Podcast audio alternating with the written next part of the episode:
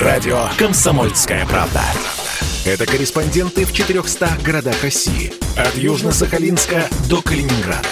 Я слушаю радио «Комсомольская правда». И тебе рекомендую. «Комсомольская правда» представляет проект «Время женщин». Программа об успешных, сильных и независимых – Здравствуйте, друзья! С вами Анжелика Сулхаева. Это «Время женщин» на радио «Комсомольская правда». Программа, в которой мы встречаемся с успешными женщинами из самых разных сфер – экономики, культуры, жизни. И вместе с ними обсуждаем, как нам сделать так, чтобы у каждой из нас на пути к успеху были равные шансы добиться того, чего хочется. Наша сегодняшняя гостья, безусловно, добилась уже очень многого. Встречаете сегодня в студии заместитель министра науки и высшего образования Российской Федерации Елена Дружинина. Елена, здравствуйте. Здравствуйте, Анжелика. А, Елена, вот если говорить о равенстве и возможностях в достижениях, вот когда вы чуть больше года назад заняли пост замминистра науки и высшего образования, один блогер, не буду называть его фамилию, а, выразил а, в сети свое мнение, нормальное такое, хорошее мнение, но заканчивалось оно такой фразой. Лично я не сомневаюсь, что красивая женщина, как Елена Дружинина, может быть умной и профессионалом в выбранной сфере деятельности. Вот скажите, вы вообще часто сталкиваетесь с ситуацией, когда вашу работу, ваши карьерные достижения оцениваются через призму такой вот женской привлекательности? Как вы к этому относитесь? Не обидно? Вы знаете, я совершенно не обращаю на это внимания. А, ведь работу, неважно, а, женщины или мужчины замминистра, оценивают по результату прежде всего. И вот я в прошлом году запустила четыре программы по трудоустройству, и приятно слушать отзывы и благодарности от выпускников и партнеров. А, достижения людей, некоторые блогеры, и, наверное, не только они иногда а, предпочитают списать на что-то. Повезло, красивое, оказалось в нужном в нужное, месте, да, да, месте, в нужное, в нужное время. время. Но для меня угу. заявление это все одного порядка. А, про то, знаете, как приходилось воспитывать детей и работать по 14 часов в сутки. А, это никому не интересно. Конечно. Писать, наверное, не с руки. Проще-то сказать, что ну, конечно, красивая, да. значит, все понятно. Но вот все-таки почему в нашей стране, как вам кажется, если женщина красивая, то априори под сомнение ставится то, что она еще может быть умной, профессиональной. Как вы считаете, почему? Ведь на самом деле, мне кажется, каждая девочка с самого детства сталкивалась вот с этой ситуацией, с этим стереотипом, устойчивым выражением. Определись, ты умная или красивая? Вот я слышала неоднократно, и меня всегда это ставило в какой-то ступор. А почему я, собственно, должна выбирать? А если я хочу и то, и другое? Это что, много? Как вы считаете? Ну вот я сказала, что для меня это заявление одного порядка, и я совершенно не осуждаю людей, которые придерживаются вот такого мнения. Ей повезло. А, гораздо больше вызывает, конечно, сожаление, когда анонимные блогеры, анонимные телеграм-каналы а, транслируют такую позицию а, за деньги людей, которые стесняются сказать это в лицо. Да. И я давно уже не читаю такие анонимные телеграм-каналы и не смотрю. За внешность я благодарна родителям, это прежде всего их э, генетическая заслуга. А вообще красота, как вы считаете, женщинам, она помогает строить карьеру или мешает? Помогает уверенность в себе. Это помогает. А, иногда красивые, не очень уверенные в себе люди. И это мешает. И порой статистика показывает, что красивым гораздо сложнее. Соглашусь. А, вот одна из главных тем а, нашего проекта – это женское лидерство. Насколько вам лично близка эта тема и какой свой э, смысл вы вкладываете в это понятие? Кто она, женщина-лидер сегодня? А, вы знаете, женское лидерство в России, оно такую многовековую историю имеет. И достаточно вспомнить э, княгиню Ольгу и принятие христианства на Руси, и какие она применяла различные э, дипломатические стратегии в управлении российским государством. Э, женский ум эволюционно э, он направлен на сохранение семьи, рода, детей, страны.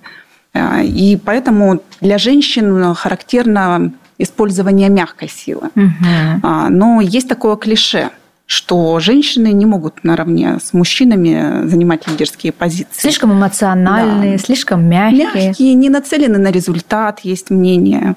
А, Но ну, вот у этого клише есть а, как объективные, так и субъективные причины. Так. Ну, если говорить об объективных, есть а, национальная стратегия в отношении женщин, которая с 2017 года реализуется, и она нацелена на выполнение принципа равенства полов между мужчиной и женщиной, создание равных возможностей.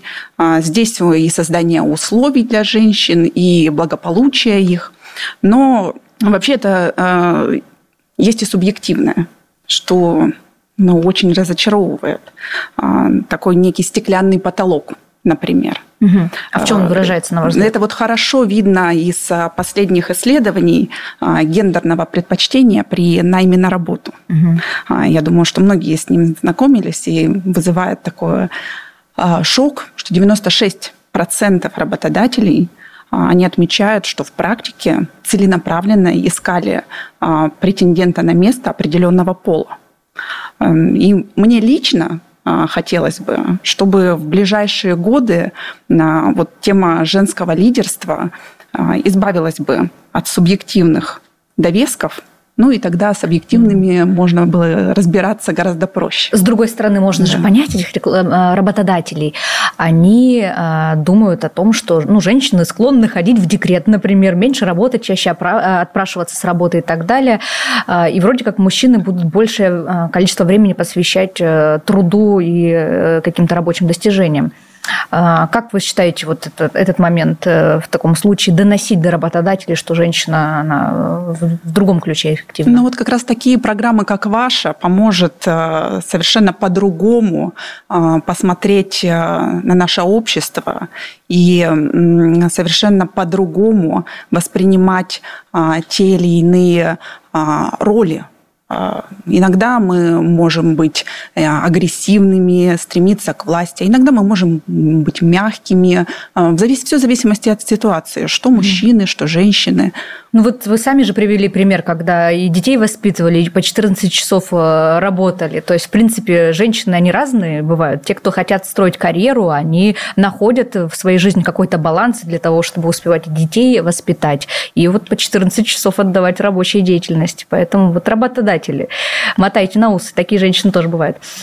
Скажите, а как вообще в сфере науки реализовываются принципы вот этого равенства возможностей? Ведь наука, она такая э, сфера, которая долгое время считалась э, той, в которой в основном вращаются мужчины. Еще раньше там научная среда, в принципе, считалась исключительно мужской. А как сегодня обстоят дела? Вообще у российских женщин есть шанс проявить свои лидерские качества в науке? Вы знаете, социальные лифты в науке для женщин э, имеет больше а, шансов в плане исследовательской работы. А, женщина по натуре своей, она исходит из своей первичной эволюционной задачи собирательства, угу. внимания к деталям. Угу. Мне видится, что ваш вопрос все-таки звучит не столько о науке, сколько о возможности успешного управления коллективом ученых, а, образовательным коллективом. Тогда а, такие примеры были и есть, и сейчас мы можем посмотреть. А, достаточно назвать успешных, ярких женщин-корректоров, Mm-hmm. Например, ректор МИСИС Алевтина Черникова, да. ректор Южного федерального университета Шевченко Инна. У нас сейчас вообще 25% ректоров женщины и из всего количества. Вот из московских э, РГСУ Наталья Борисовна РГСУ, Починок, да, Наталья Починок. Я не буду, конечно, сейчас перечислять плеяду а, талантливых деканов и заведующих кафедрами по всей стране. Конечно, мы видим а, большие перспективы по усилению женской составляющей в российской науке.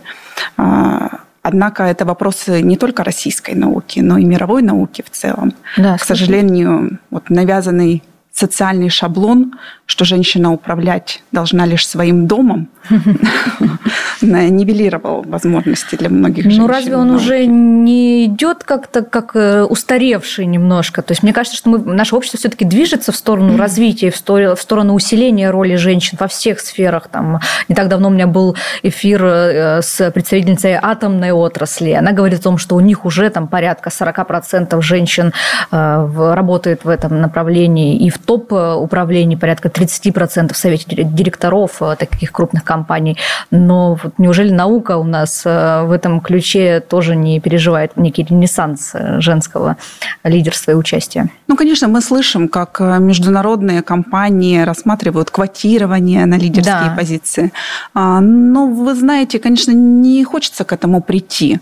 А, Все должно быть изнутри, а, очень органично. И э, если вот э, во многом решающую роль образа женщины-ученого, э, женщины-педагога играют СМИ – и mm если у нас э, вот рекламу 90-х годов взять, а, одна ситуация. Но а, ведь в послевоенные годы ситуация была совсем другая. И мы видим такой очень привлекательный образ женщины-ученого и педагога, за которым хочется следовать, следовать в профессию прежде всего. И в современных СМИ образ женщины-ученого крайне редко встречается. Согласна. А что нам нужно делать э, для того, чтобы э, он встречался чаще? Ну, обращать внимание. Те, кто занимаются популяризацией наукой, те, кто горят этим делом, а, смотреть э, и Чаще рассказывать о каких-то Чаще историях. рассказывать, да? конечно. Угу. Ну, смотрите, по статистике, по общей, женщин в науке у нас э, страна находится на таких нормальных, крепких э, позициях. Примерно в середине мирового списка. Это порядка около 40% ученых в нашей стране э, женщин. Но есть одно большое но. Если посмотреть, чем именно занимаются мужчины и женщины в науке, на каких позициях они находятся, угу. то тут не все так гладко. Больше половины, 58% кандидатов и 73% докторов наук – это именно мужчины. А женщины в университетах, в ней это чаще всего либо преподаватели, ассистенты, э, лаборанты, техники, инженеры и так далее. То есть получается, что высокие достижения, прорывные идеи э, двигают мужчины, а женщины что, моют пробирки? Начнем с того, что я немного уточню статистику. Давайте. 43% а, ученых женщин в нашей стране угу. на фоне того, а, что по данным ЮНЕСКО в мире это 29%. То есть у нас выше, чем в среднем по миру? У нас гораздо Достойно. выше, да. И в дискуссии про научный рост а, принято останавливаться, конечно, не на кандидатских и докторских. Угу. Мы любим считать количество. Здесь обычно применяют такой самый жесткий аргумент. С момента основания Нобелевской премии у нас а, лауреатами стали 3% женщин. И, и все-таки сегодня уже нельзя сказать. В мире что... или в России 3%? А, ну, Нобелевская премия в мире, да. Угу, 3% угу. женщин. Это 1901 год. А, и все-таки нельзя сказать, что у нас науку двигают только мужчины.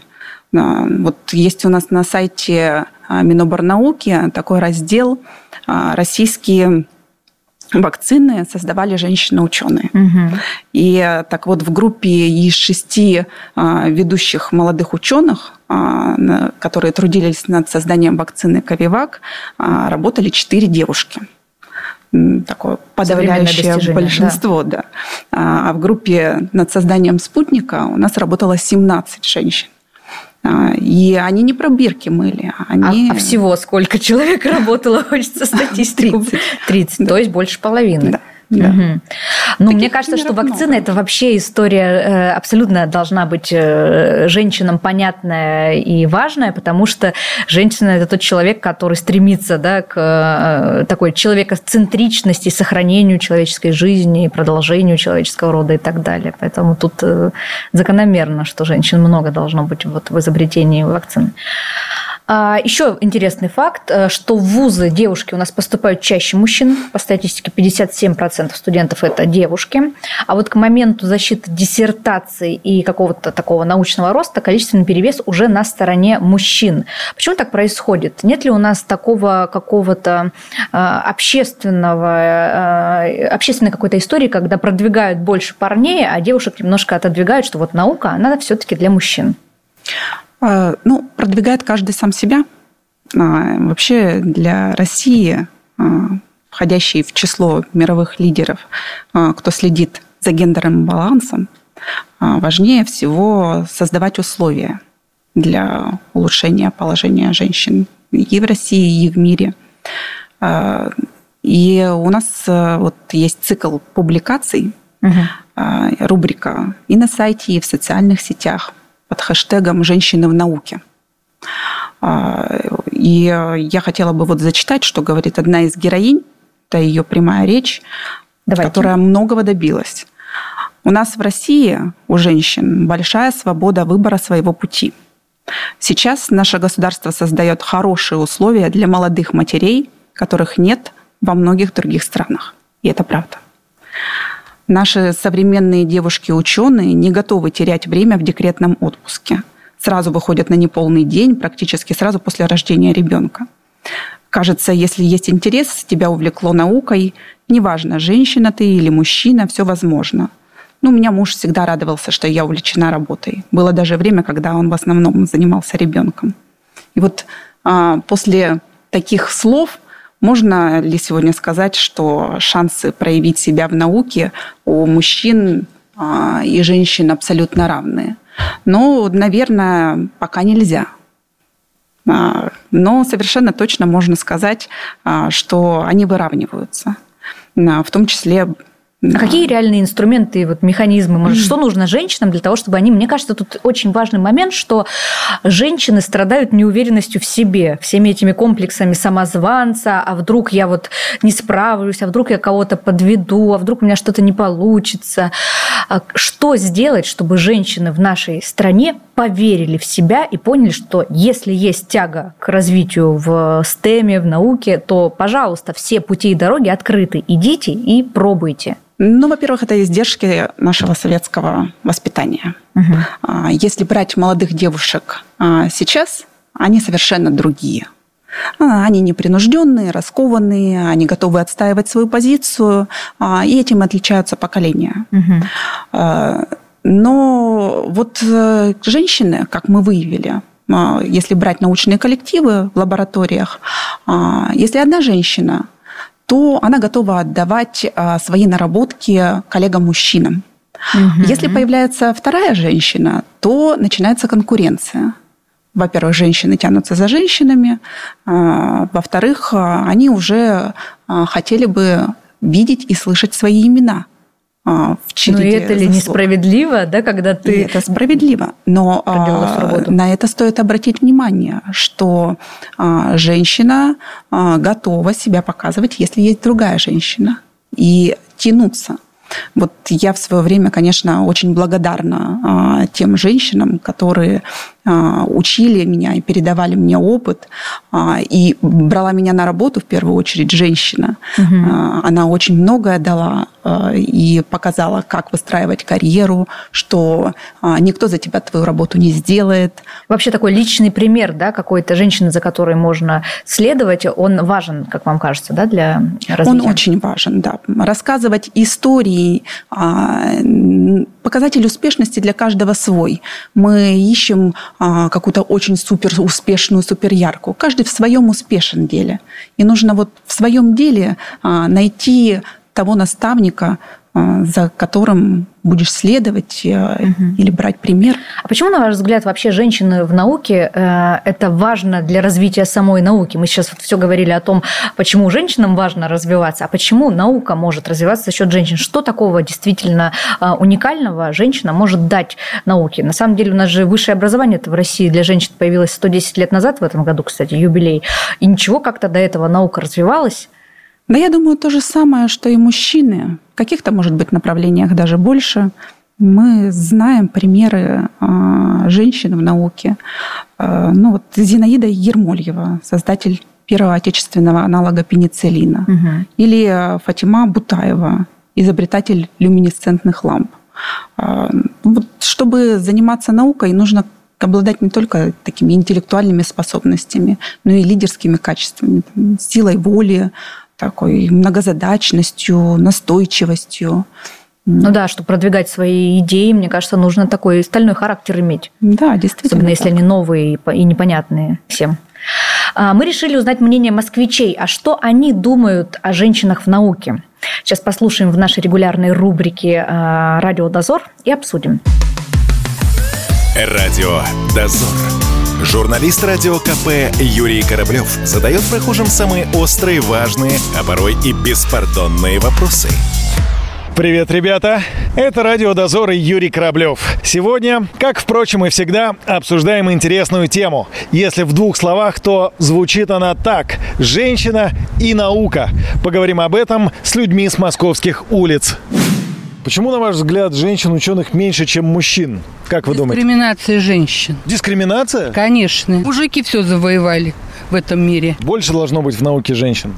Конечно, женщины умные. Не- А кто умнее, женщина или мужчина? Наверное, каждый по-своему. А вы хотели бы, чтобы вот ваша дочь, там, не знаю, внучка стала ученым, ученой? Я хочу, чтобы она была миллионером, а ученые мне все равно, каким способом. Так все хотят, чтобы миллионерами были, поэтому в ученые не идут. У них же маленькие зарплаты Да, вроде бы. Да, да.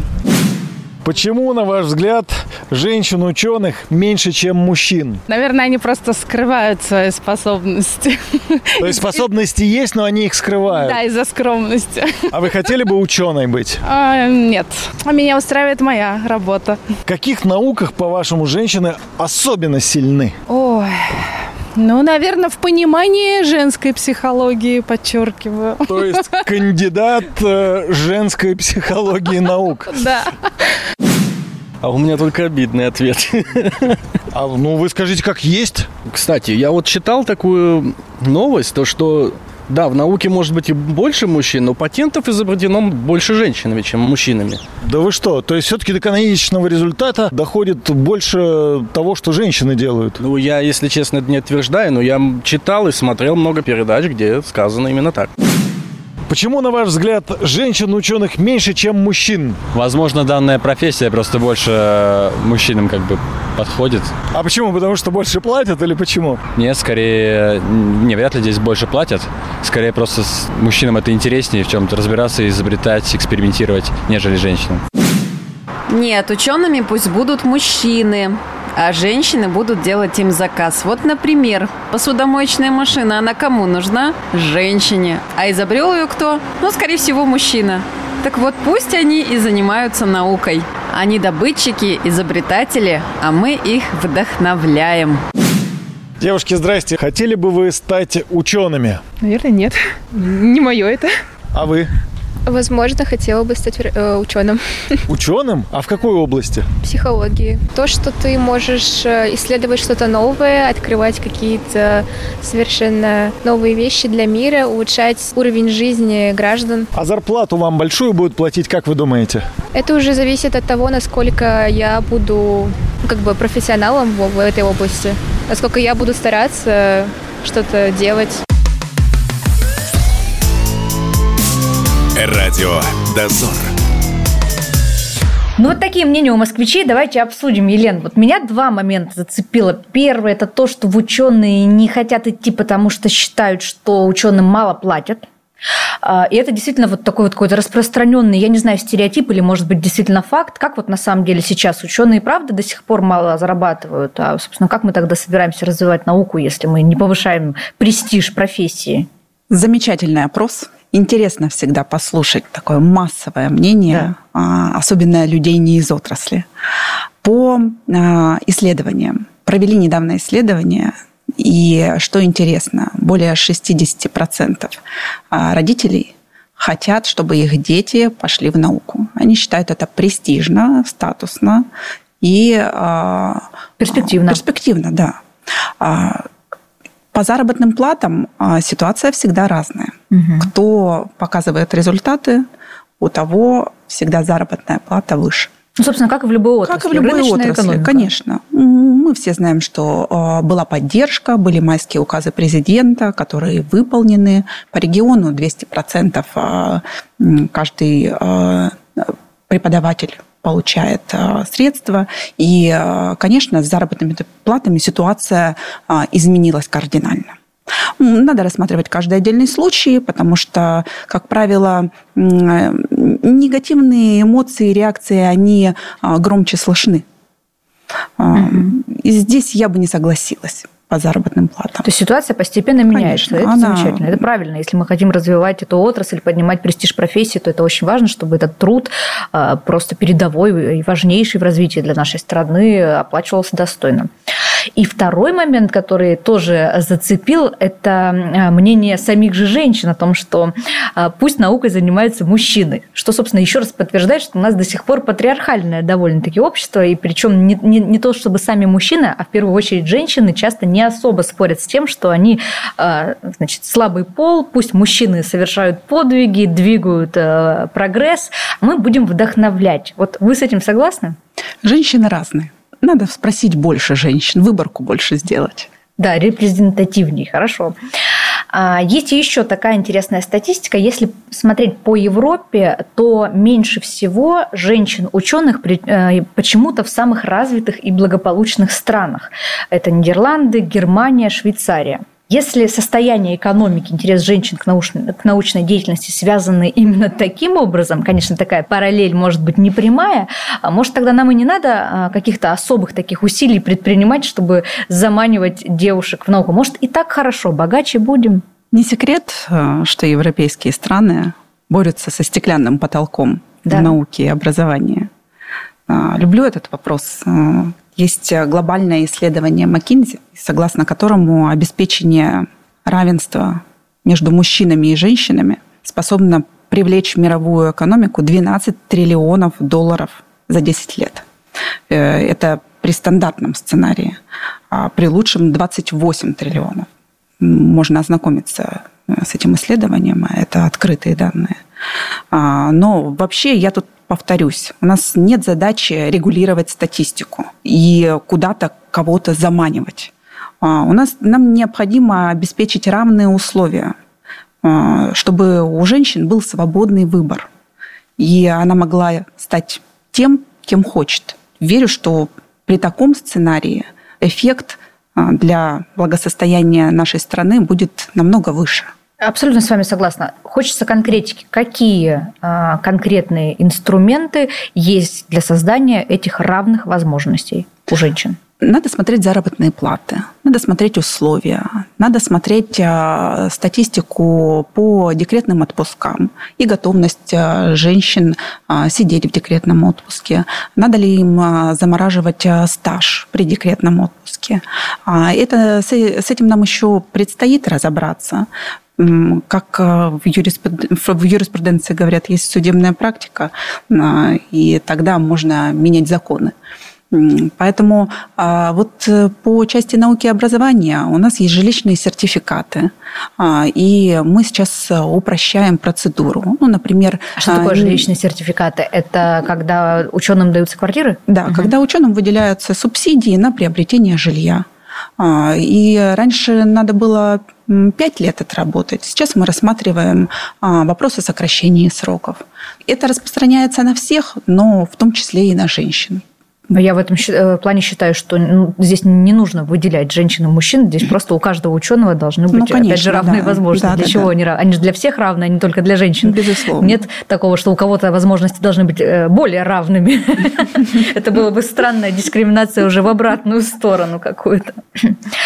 А вот вы сами общаетесь с молодыми женщинами, учеными? Есть какие-то истории женщин, молодых ученых э, или проекты, которые вас особо зацепили, и вы можете их привести в пример? Мне, конечно, очень нравится общаться с очень а, молодыми девушками, которые понимают, что хотят и что любят. А, и так как я нахожусь в такой университетской среде и очень часто бываю а, в разного рода университетах, а, по регионам много езжу, то разные истории меня вдохновляют. Еще раз я так прорекламирую, у нас есть проект «Женщины в науке», угу. и там собраны а, интереснейшие истории молодых девушек и даже семей ученых, а, когда они знакомятся а, в ВУЗе и продолжают свою карьерную путь вместе. И каждая отдельная история, она заслуживает внимания. Ну вот, э, например, очень интересная история девушки-нейробиолога из Санкт-Петербургского политехнического университета Петра Великого. Да. Ее зовут Екатерина а, Пчицкая. Вот она большую часть времени проводит а, в лаборатории, а, работает с нейронами, выращенными в инкубаторе. Угу. И поэтому ее личная жизнь во многом связана с работой и с лабораторией. Даже в выходные дни она рассказывает, а, что ей надо приходить и делать некоторые манипуляции, иначе эксперимент остановится, и все нужно будет а, начинать сначала. Вот, на мой взгляд, когда человек идет на работу с горящими глазами, искренне болеет за свое дело и постоянно совершенствуется в своей профессии, ну, того непременно ждет успех. Ой, бедная девушка Екатерина, правильно, если я запомнила ее, никакой личной жизни, сплошные нейроны. ну что поделать, вот она, самоотверженность науки. Мне кажется, что в науку вообще идут люди, которые хотят служить. Это как с театром, то есть люди там не работают, а служат э, вот этому, ну там в случае с театром, искусству, в случае с наукой, э, научная деятельность. Э, согласны или нет? Ведь это во многом ущемляет какие-то наши там общечеловеческие радости, отдых и так далее. Это же такая ненормированная абсолютная история. Я бы сказала не служить, а, а находить э, свое дело, любить свое дело.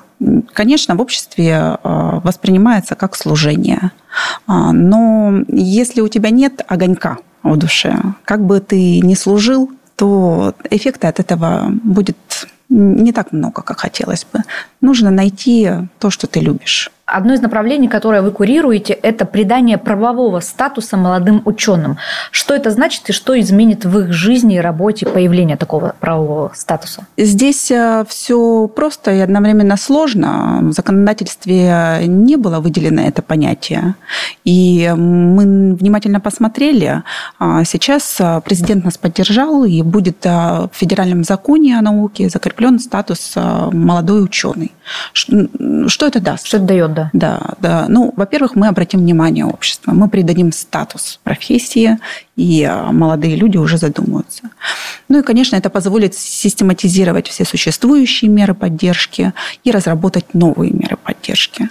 А, какие-то гранты, категории. возможно, да, дополнительные да, появятся конечно. у молодых ученых, да? Что вот, да, я просто да. хочу понять практическую сторону вопроса. Хорошо звучит, мы придадим молодым ученым статус. Ну, здорово, спасибо, конечно. А как-то к этому статусу что еще прилагается, да? Какая-то поддержка на разработки, на открытие? Да, сейчас широкая линейка э, грантов, а, есть отдельные а, гранты э, президентские, правительства, э, но все это можно расширить. И а, главное определиться с возрастом. Молодой ученый это до скольки лет, да? Ну, у нас сейчас общероссийский статус молодежи до скольки? До 35 лет. 35 лет. Для ученых это нормальный возраст или как-то маловато? Для ученых это хороший возраст. Понятно. А вообще 21 год, в котором мы сейчас с вами находимся, это год науки и технологий. По сути, год вашего министерства. Какие глобальные задачи на этот период вы и ваши коллеги себе поставили, и что, возможно, уже удалось реализовать? Если позволите, про себя здесь скажу, Пожалуйста. потому что трудно угадать, какие планы у коллег в год науки и технологий.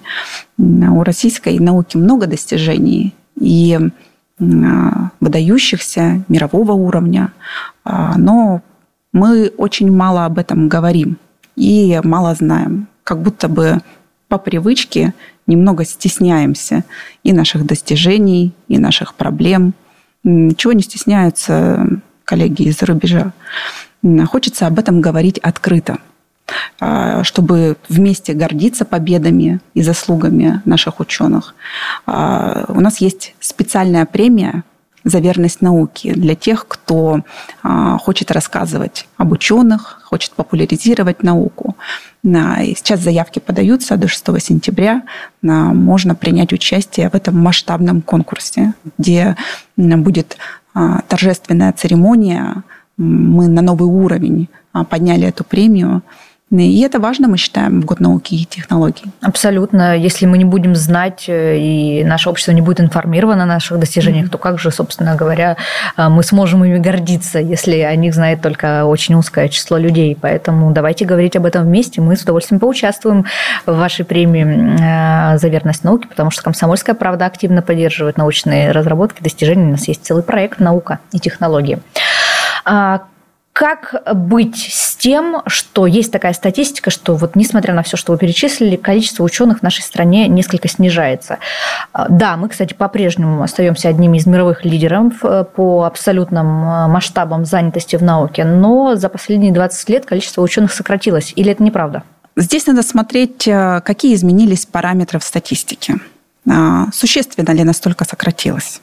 Мы прицельно посмотрим, а, потому что всегда а, вносятся коррективы в счетные показатели. Как считать? Вот возраст меняется, у молодежи поменялся возраст, считают по-другому, количество да. молодежи больше стало. Надо посмотреть, что изменилось в статистике прежде всего. В подходах. Да, в угу. подходах подсчета. А, а потом уже можно анализировать. Хорошо.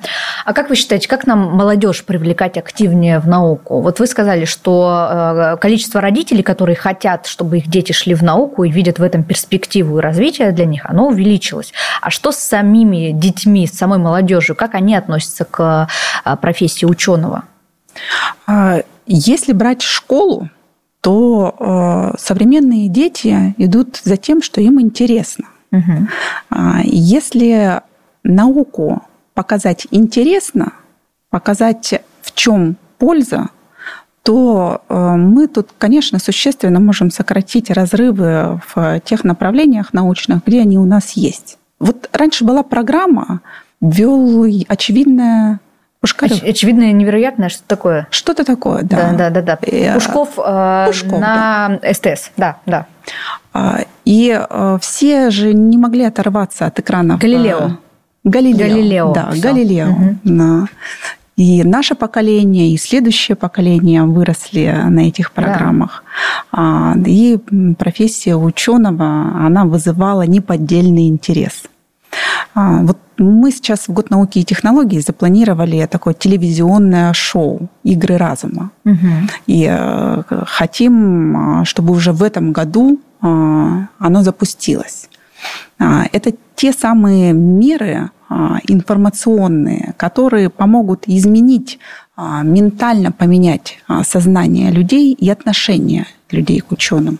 А дети, на ваш взгляд, они телевизор-то смотрят еще, или они уже все-таки все в Ютубе? Может быть, там нужно запускать шоу? Ну, сейчас э, правильные телевизоры в Ютубе есть. Согласна. Да, медиахолдинги в этом плане не стоят на месте. На днях у вас стартовал всероссийский туристический проект для студентов, еще одно направление, которым вы занимаетесь. А расскажите, что это такое и как это будет работать? Ну, здесь у нас бум мы не ожидали, что будет такой а, ажиотаж. интерес, ажиотаж. Да. Мы как запустили платформу «Студ Туризм», а, так у нас в первые сутки более двух тысяч а, заявок. А кто может принять участие? Только студенты. Эта программа нацелена на проживание студентов в каникулярный период, сейчас пока в летний, дальше будем зимний. рассматривать угу. зимний, да, чтобы они путешествовали внутри страны, а, и могли как можно меньше средств тратить на проживание. Угу. Если это организованные группы, когда университет отбирает лучших студентов и направляет а, в другой регион, в другой вуз а, проживать на кампусе, то он еще и оплачивает и дорогу. Есть э, программы, э, там, 500 рублей заплатил, тебя еще и кормить будут. Угу. Там, от 17 рублей до 500 рублей. Демократично. Для студентов да. в самый раз стипендия позволит поучаствовать в этой программе, я думаю, да? Да, стипендия позволит. А, э, а что это даст, э, собственно, детям? То есть э, у них появится возможность более доступным образом проводить свой досуг, ездить в какие-то, там какие-то еще, может быть, развлекательные программы для них, какое-то объединение в сообщество или как, как у нас, происходит? Да, у нас при вузах есть студенческие туристические клубы. Mm. Многие клубы взаимодействуют с РГО. А, Русское географическое общество. Да. Они подготовили более 150 туристических маршрутов, а, каждый в своем регионе. И можно приехать а, самостоятельно посмотреть, можно воспользоваться предложением. Тебе все расскажут, покажут, в историю тебя погрузят. Вы знаете, только таким способом можно вот э, показать страну. Э, и когда ты не приедешь, ты не поймешь, что на месте, какие люди. А, Это есть патриотическое воспитание. Мгм. Любовь к своей родине можно а, Лучше увидеть, чем сто раз увидеть, да, услышать. да? Конечно. Хорошо, как подать заявку студенту? Вот сейчас нас слушает какой-нибудь студент, загорелся мыслью, хочет увидеть нашу страну, хочет влиться в студенческое сообщество, поучаствовать в, такой, в таком туре. Что ему нужно сделать? Ну, ему прежде всего нужно зайти в интернет, найти сайт studturism.rf.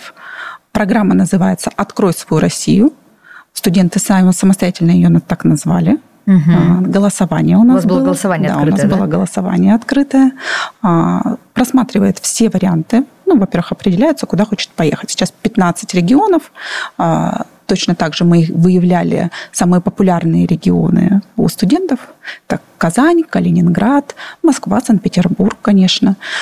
И там 15 а, точек. Выбирает и дальше смотрят, какие есть предложения. Комната на двухместная, трехместная, одноместная.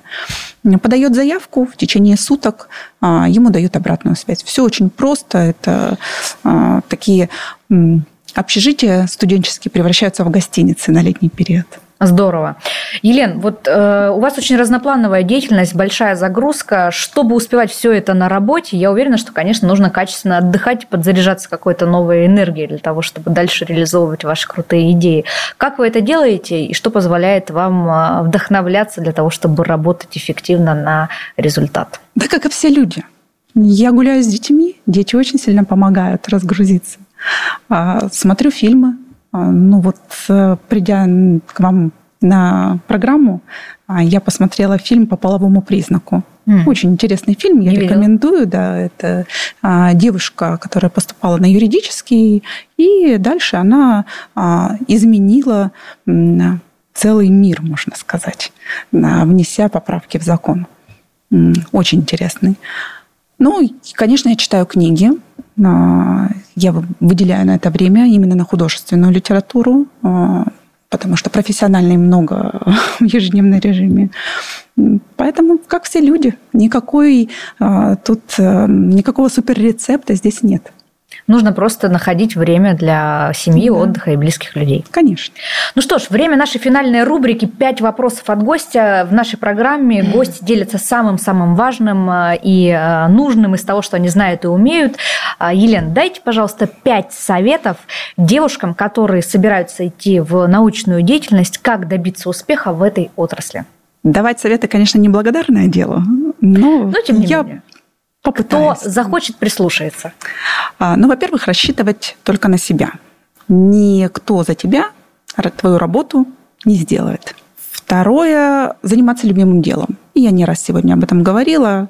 Это важно. Прислушиваться к критике и анализировать. Включать то самое критическое мышление. Не обижаться, как у нас э, ментально любят, а прислушиваться. Учиться новому и в заключение не обижать близких людей, особенно когда ты достиг большого успеха. Ведь мы часто обижаем в первую очередь именно своих самых близких и родных, потому что ну а кого еще? Куда-то же надо спускать этот пар. Но, то есть нужно себя контролировать в этом Конечно, вопросе. это, Это важно. это важно. Чтобы создавать погоду в доме, так называемую. Елена, спасибо большое, что пришли. Это было очень интересно. Это было «Время женщин» на радио «Комсомольская правда». Слушайте нас по воскресеньям в 12.00. Спасибо, Анжелика. До свидания. «Комсомольская правда» представляет проект «Время женщин». Программа об успешных, сильных и независимых –